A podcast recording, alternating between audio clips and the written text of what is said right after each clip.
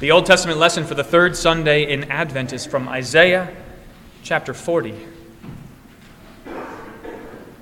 Comfort, comfort my people, says your God. Speak tenderly to Jerusalem and cry to her that her warfare is ended, that her iniquity is pardoned, that she has received from the Lord's hand double for all her sins. A voice cries, In the wilderness, prepare the way of the Lord. Make straight in the desert a highway for our God. Every valley shall be lifted up, and every mountain and hill be made low. The uneven ground shall become level, and the rough places a plain. And the glory of the Lord shall be revealed, and all flesh shall see it together for the mouth of the Lord has spoken. A voice says, Cry. And I said, What shall I cry? All flesh is grass, and all its beauty is like the flower of the field. The grass withers, the flower fades when the breath of the Lord blows on it. Surely the people are grass. The grass withers, the flower fades, but the word of our God will stand forever. Get you up to a high mountain, O Zion, herald of good news. Lift up your voice with strength, O Jerusalem, herald of good news. Lift it up, fear not. Say to the cities of Judah, Behold your God. Behold, the Lord comes with might, and his arm rules for him.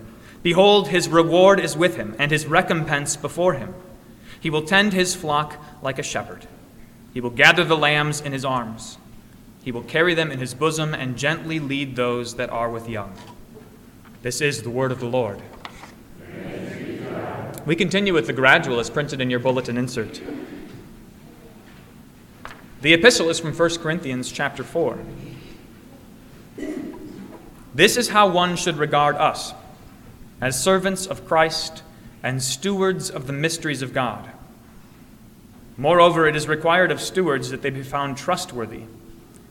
But with me, it is a very small thing that I should be judged by you or by any human court. In fact, I do not even judge myself. I am not aware of anything against myself, but I am not thereby acquitted. It is the Lord who judges me.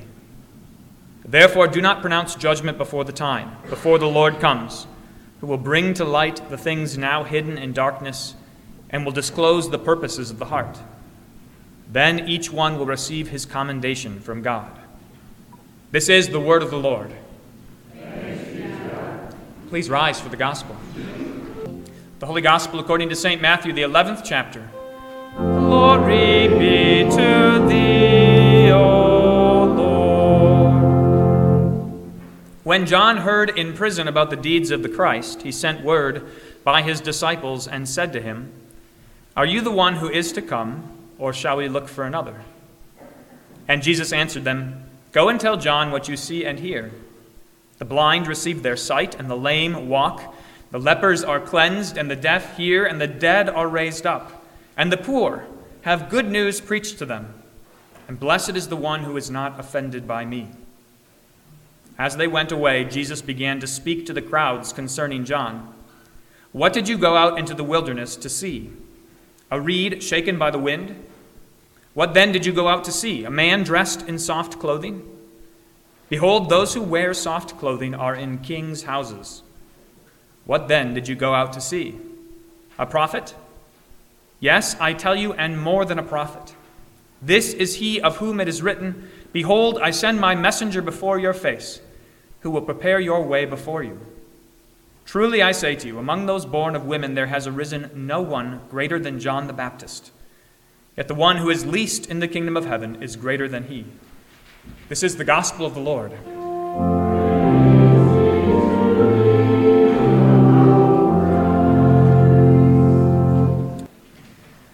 Last week, Jesus told his disciples and us the signs of the end. And if you remember from last week, the signs are terrible. Signs in sun and moon and stars, on the earth, distress of nations, people fainting with fear because the powers of the heavens will be shaken. It sounds like a dreadful thing that is coming. But remember, the picture for you, for Christians, is very different from the way the world might perceive those signs. Listen to what Jesus says. He says, When all of those things happen, when the world falls to pieces, straighten up and raise your heads, because your redemption is drawing near.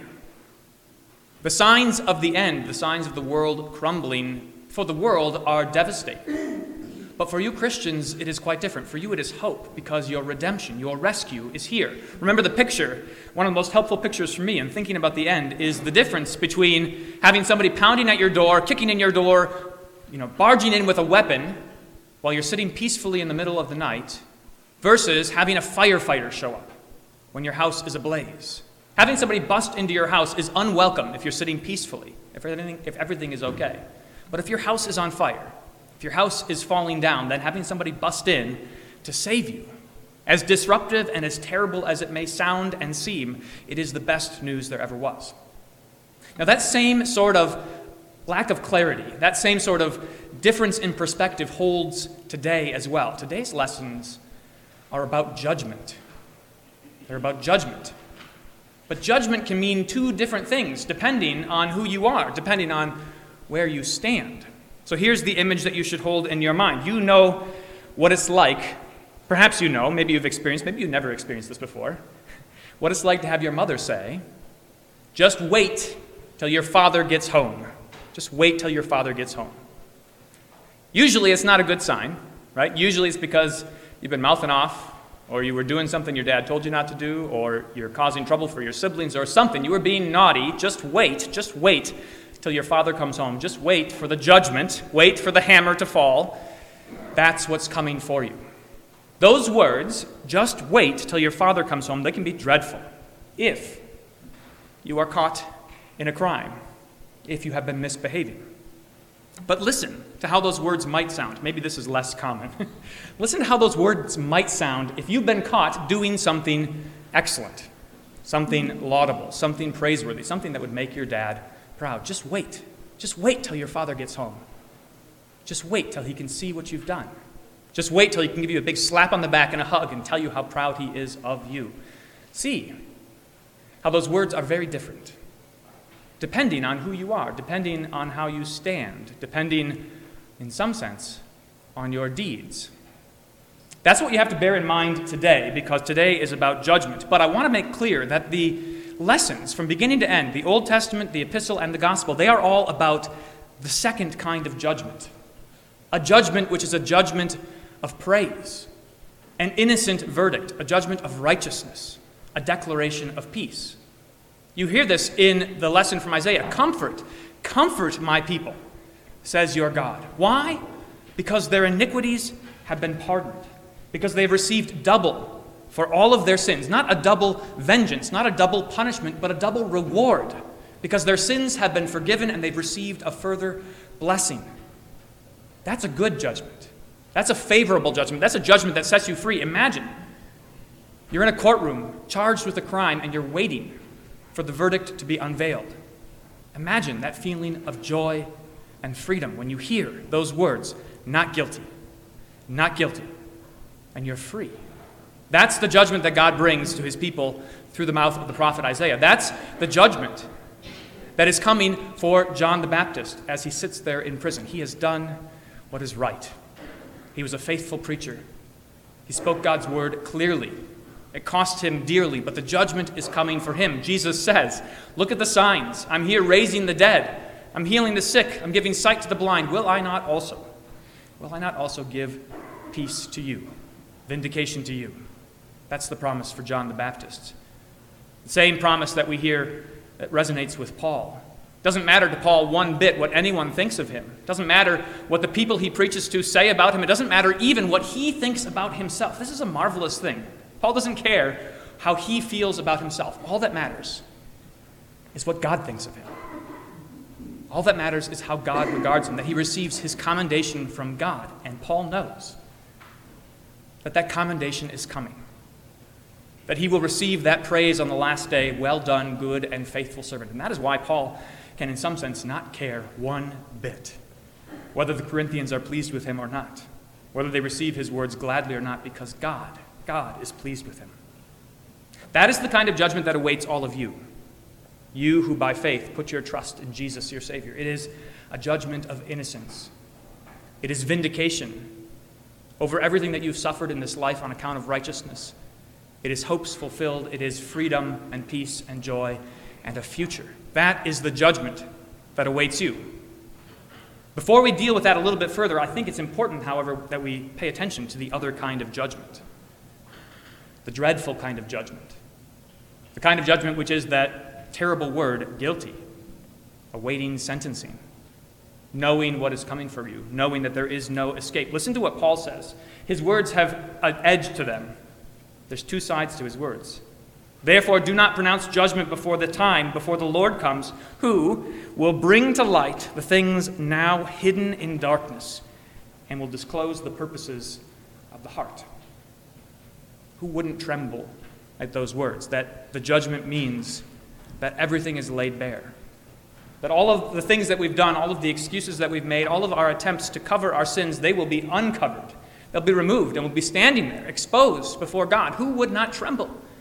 at the thought of that kind of judgment. It's terrible. It's the worst thing imaginable. In fact, it is something that people spend their whole lives trying to avoid imagining. I think this is one of the reasons why people get so invested in the judgment of other people or in making judgments about themselves. Why do people care so much what others think about them?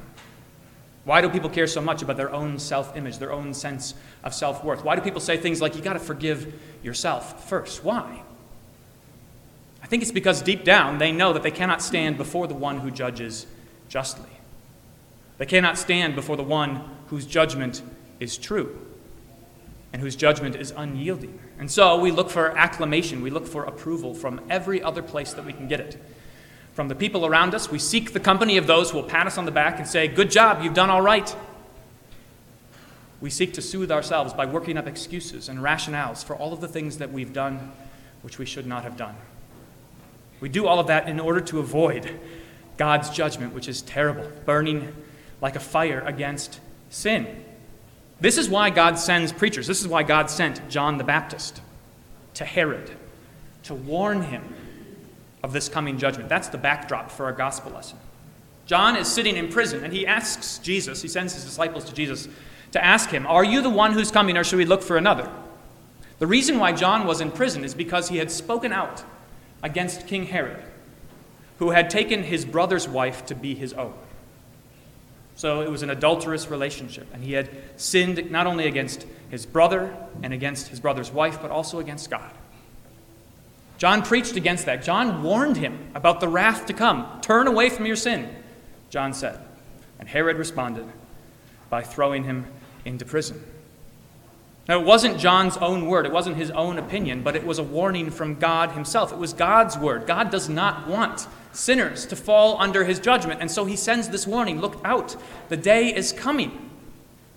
The day is coming when the breath of the Lord will breathe and we all who are like grass and the flowers of the field will wither. Watch out. John preached to Herod this warning. It's a warning that is necessary. We all need it. We all need it desperately. Unbelievers need this warning, for without this warning, no one would ever turn from their sin. Without a warning about God's coming judgment, about our unrighteousness in the face of His law, about our failure to live up to any of His commands, about all that we deserve in hell. Without that warning, no one would ever turn from their sin. No one would ever fear God. No one would ever wonder how they're going to stand on the last day. Believers also, not just unbelievers, believers need this warning because it is very easy for us to grow complacent, for us to become at ease with our sins, to think, well, they're all forgiven anyhow. What difference does a little bit make here or there? And a little bit grows and a little bit grows, and our hearts become harder and harder. And so we need to hear this warning, this breath of God breathed against us. The hammer of his law, which smashes our hearts, which takes down every idol and every excuse we might have. We need to know that if we try to stand on our own merits, if we try to show up before God's throne with all of our sins in tow, saying nothing but I tried my best, or I've got all these reasons for these sins, or it's going to be okay, you must forgive me anyhow, mustn't you? If we come before God asking those kinds of questions, it is only a dreadful judgment for us. It is only guilt and eternal fire. But that is not the judgment that awaits you. Listen carefully. Today's lessons are emphasizing this innocent verdict that you, you get to stand before God's throne at peace and in confidence, recognizing that His breath is a breath of life for you, not a breath that causes you to wither, because you have received His righteousness by faith. You have received Jesus' goodness by faith. So you get to show up on the last day with all of your sins in tow and Jesus covering all of them. You get to show up on the last day making no excuses whatsoever, not trying to hide anything, gladly showing yourself to God because that is what He sent His Son to forgive, receiving from Him every blessing, all of His mercy. This is why the judgment of anybody else, any person, and even our own judgment of ourselves, why it does not matter one bit, because God's judgment is the only judgment that can declare you righteous. What other people think of you, if they tell you you're doing all right, if they tell you you're doing well, if they tell you you're a good person, what difference does that make? What matters is whether God calls you good. And He does. Not because you've been free from sin, not because you've managed to root out unrighteousness or wickedness in your life, not because you can save yourself, but because He has sent His Son to save you. When He looks at you, He sees Jesus. And His judgment of you is good. That's why Paul can do what is right, why he can preach the gospel and not worry. I, it's unimaginable to me to be so brave and confident as Paul. I don't care what you think about me, he says to the Corinthians. I don't even think about myself. I don't even ask whether I have anything against me because God is the one who judges, and it is from Him and Him alone that I receive my commendation. That is the peace that Christ has come to speak. That is the comfort that Isaiah preaches to his people. It's not a comfort that comes because they themselves have made themselves clean, but because God has come to rescue them. He has come to draw them out of sin. He has come to give them everlasting righteousness, innocence, and blessedness. The might of the Lord has come to do what? But to save them. The might of the Lord for his people is not destructive, it is not blow by blow, laying us low and driving us into the ground, but it is to lift us up and restore us. It is the might of the Lord to carry his lambs where they cannot go on their own. It is the might of the Lord to draw his flock to green pastures and still waters to feed and provide for them and to make them clean. The one who looks to Christ, the one who puts his trust in Jesus alone, the one who does not think to cover his own sins or to revel in them, but the one who knows how grievous they are and what he deserves for them and believes on the mercy of Jesus, that one is justified by faith. That is the one who has good news preached to him. Your iniquities have been pardoned, your sins have been restored double. God is gracious and merciful to you.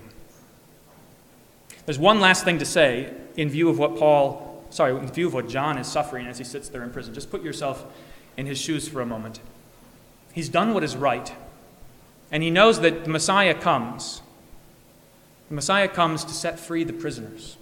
He has trusted in Jesus. Behold, the Lamb of God takes away the sin of the world. He's put everything. He's put everything in this basket. He's bet everything on Jesus. And yet he sits in prison. Where is his freedom?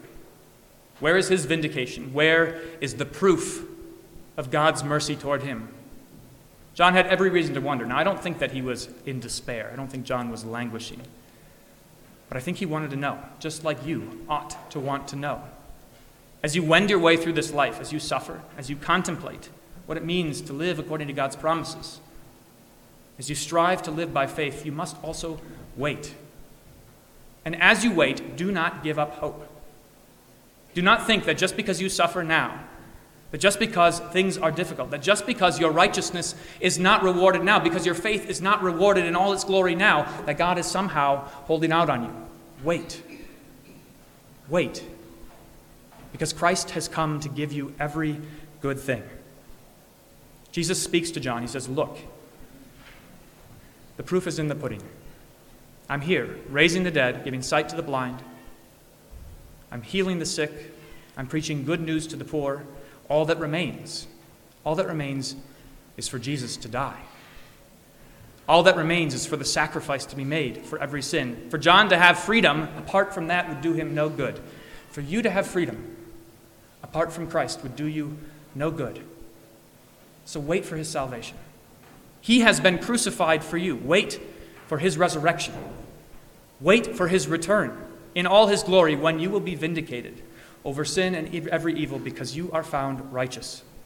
You are found righteous for the sake of Christ. To God alone be all glory now and forever. Amen.